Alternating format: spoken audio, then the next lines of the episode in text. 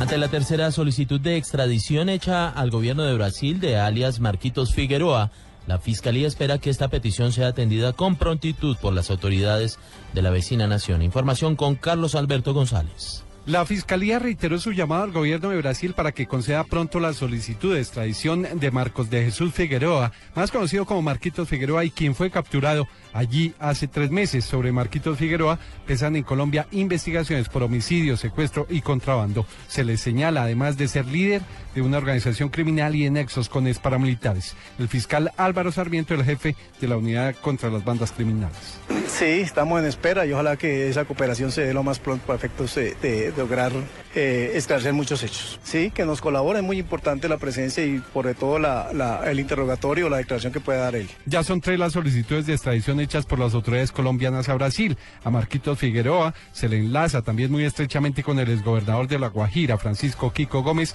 con el que habría orquestado varias muertes de líderes de la región. Justamente en su juicio será pieza clave para esclarecer eh, muchos de estos hechos. Carlos Alberto González, Blue Radio.